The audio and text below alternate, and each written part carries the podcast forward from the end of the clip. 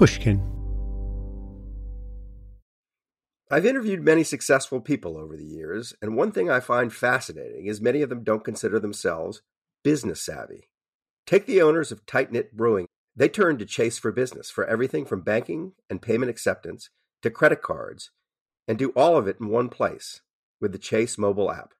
And that's helped these brew loving friends turn a passion into a business.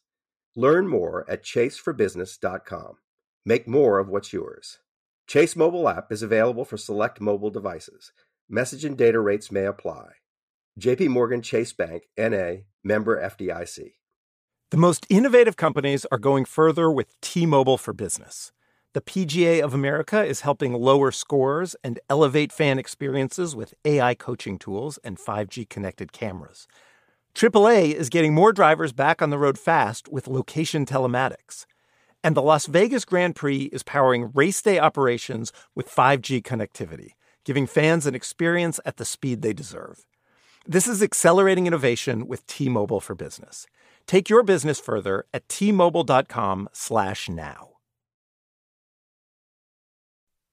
Dealing with pests can be a pain. But relax, Terminix can help because when pests show up, so does Terminix. With over 95 years of experience, they have what it takes to take on any pest problem fast. If your home or business has pests, don't stress it, Terminix it.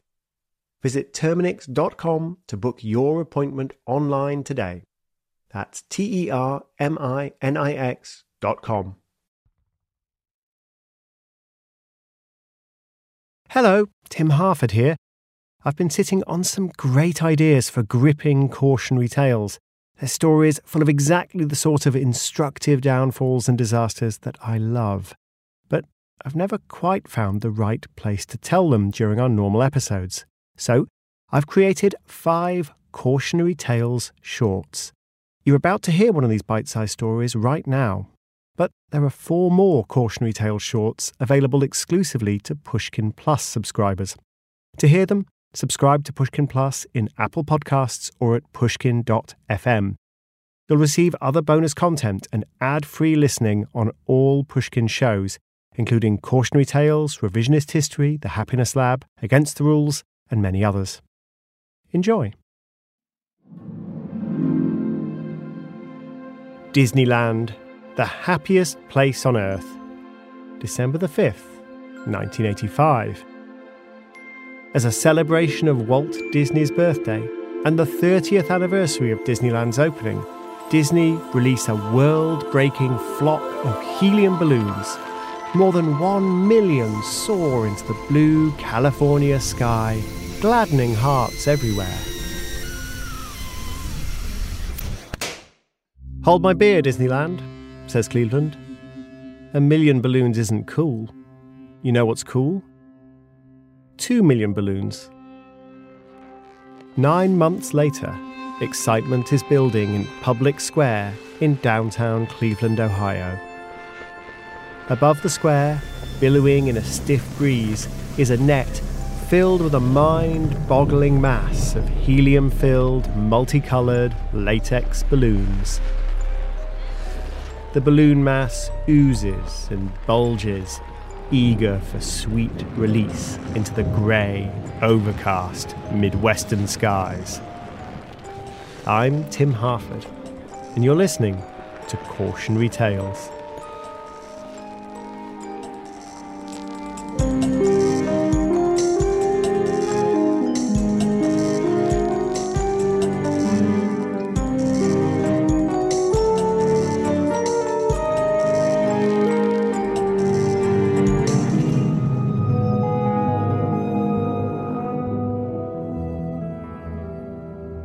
When Disneyland had released those balloons, Cleveland had been watching from the shores of chilly Lake Erie.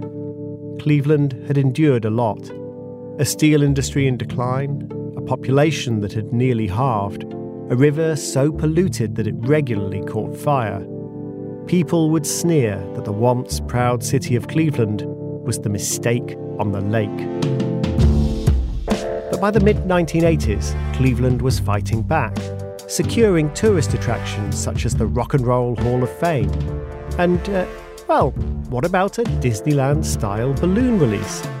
Cleveland's branch of the non profit United Way is behind the quest to break the Guinness World Record for a mass release of balloons. The idea is that local kids will collect sponsorship for each balloon. But everyone knows that the record breaking balloon release is about much more than raising money for good causes. It's about civic pride. Beneath the hovering, gelatinous form of the balloon mass, more than 2,000 young volunteers are inflating, knotting, and then releasing each newly buoyant balloon to join the angry swarm, lowering overhead. Many of them wear tape on their fingers in an effort to prevent blisters. But those blisters usually come anyway after the six or seven hundredth balloon of the day. There is no art without suffering. The local TV station is buzzing with excitement. The distinctive Cleveland TV hosts, Chuck Schodowski and John Rinaldi of the Big Chuck and Little John show, are there on the scenes, interviewing the organisers, the children, and the excited crowd. Mary Ellen is one of them.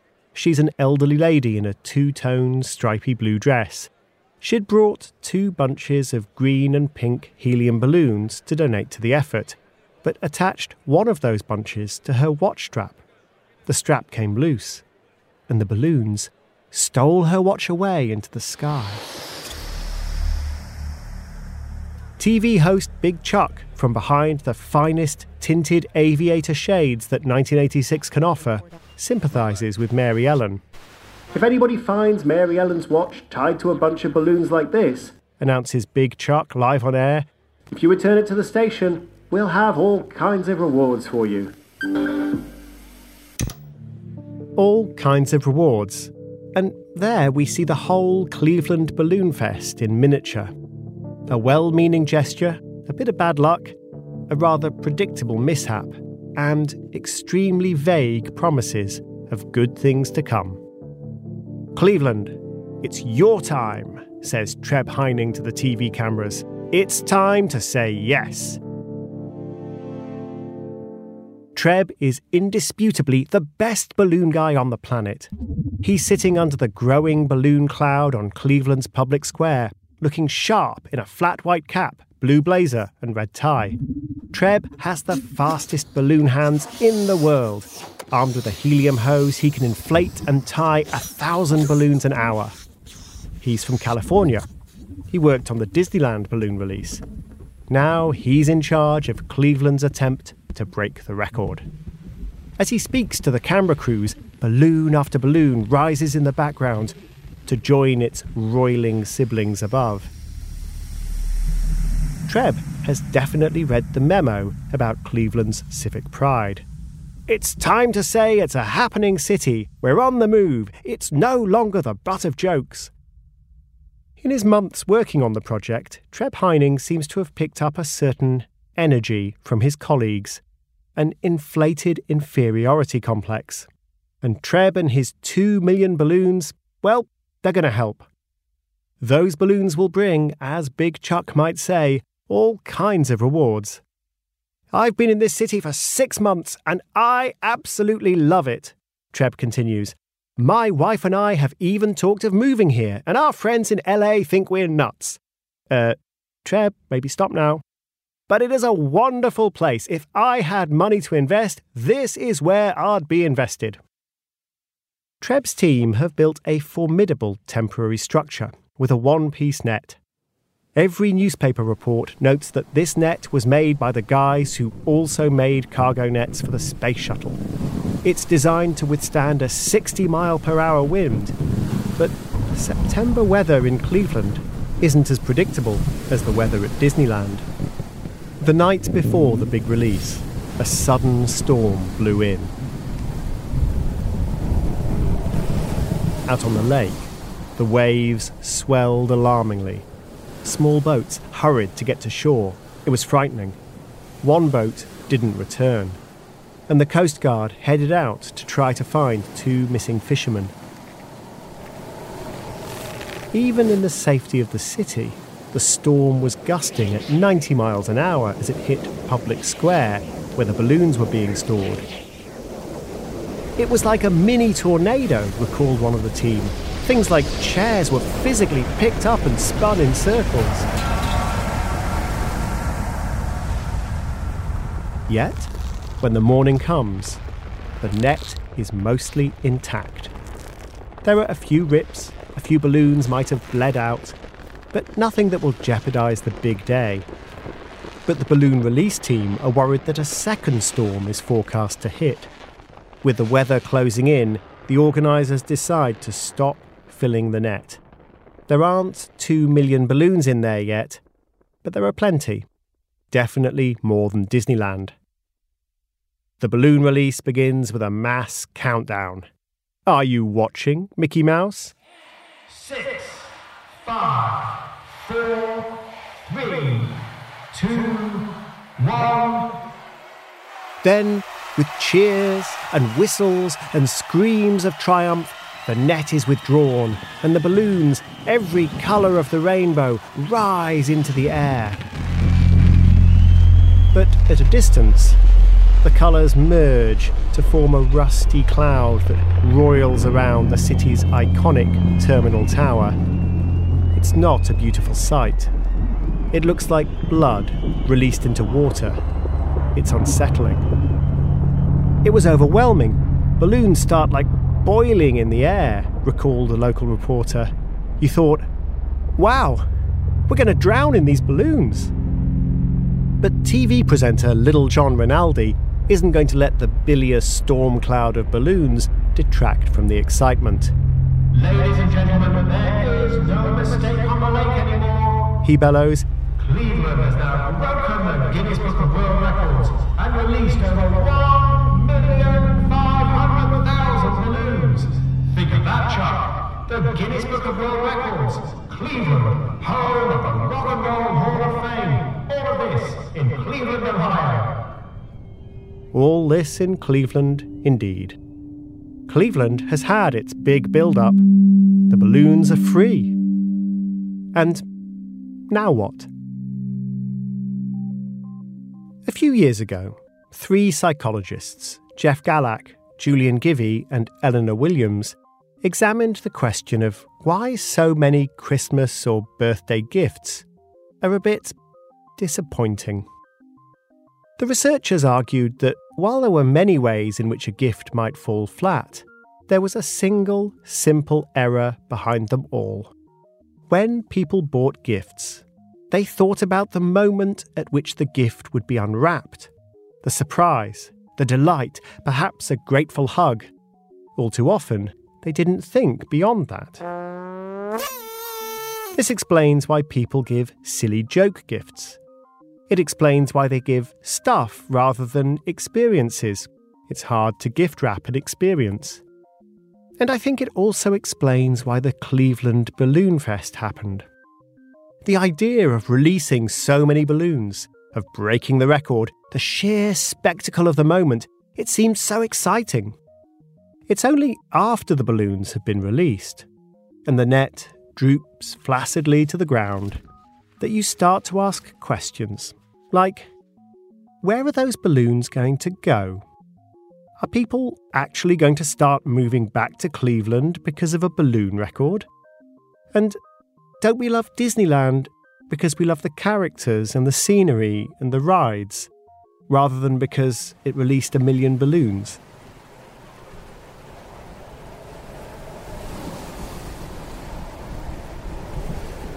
The wind and rain hit not long after the balloon release, and the balloons started dropping out of the sky as rapidly as they'd risen. There were reports of a few minor traffic accidents, and the local airport had to shut down a runway for a while. In a nearby farm, thoroughbred horses injured themselves after being spooked by the balloons. But the most obvious problem was the mess. Cleveland was now covered in shreds of latex, as for those cruel jibes about the mistake on the lake, they were becoming uncomfortably accurate, because gazing out over Lake Erie from Cleveland, the water was covered in balloons.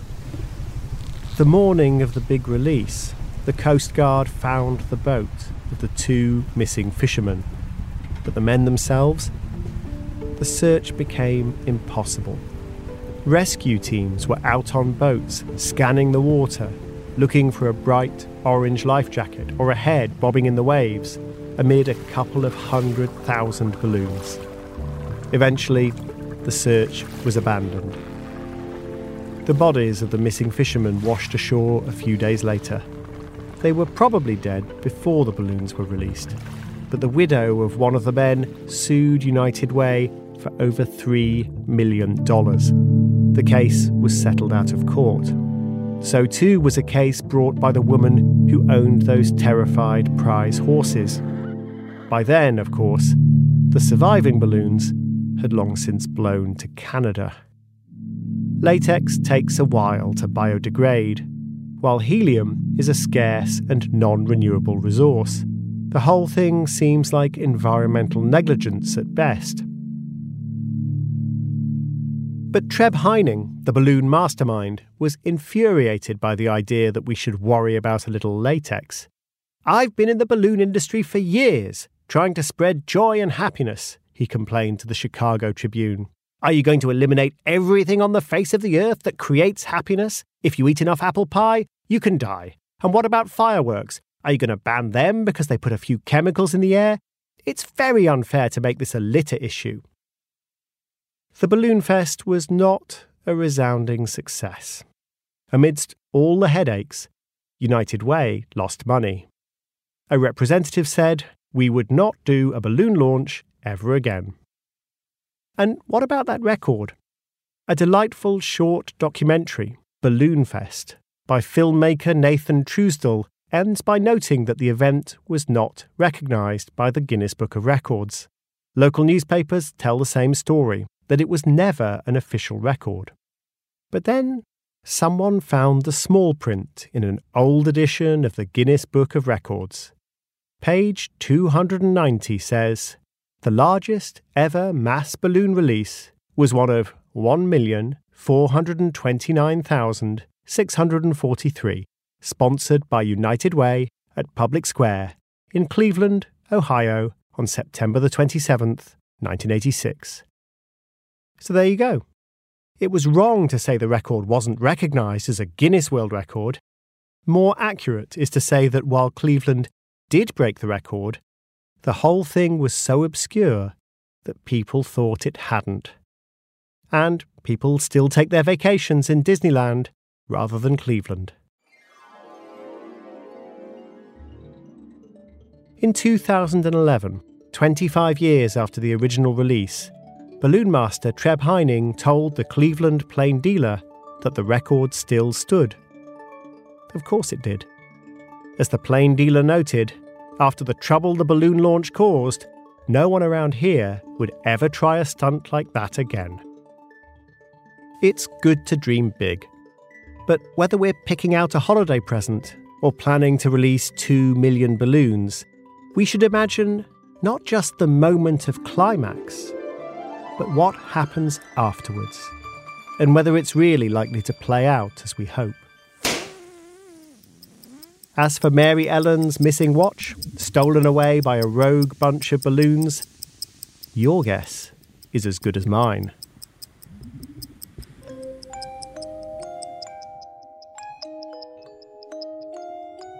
Nathan Truesdell's documentary is Balloon Fest. It's available to watch for free online.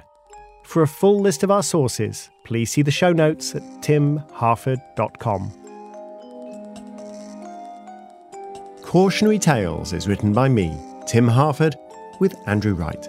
It's produced by Ryan Dilley, with support from Courtney Guarino and Emily Vaughan. The sound design and original music is the work of Pascal Wyse.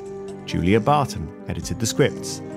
It features the voice talents of Ben Crowe, Melanie Gutteridge, Stella Harford, and Rufus Wright. The show also wouldn't have been possible without the work of Mia Lobel, Jacob Weisberg, Heather Fain, John Schnars, Carly Migliori, Eric Sandler, Royston Beserve, Maggie Taylor, Nicole Morano, Daniella Lakhan, and Maya Koenig. Cautionary Tales is a production of Pushkin Industries. If you like the show, please remember to share, rate, and review.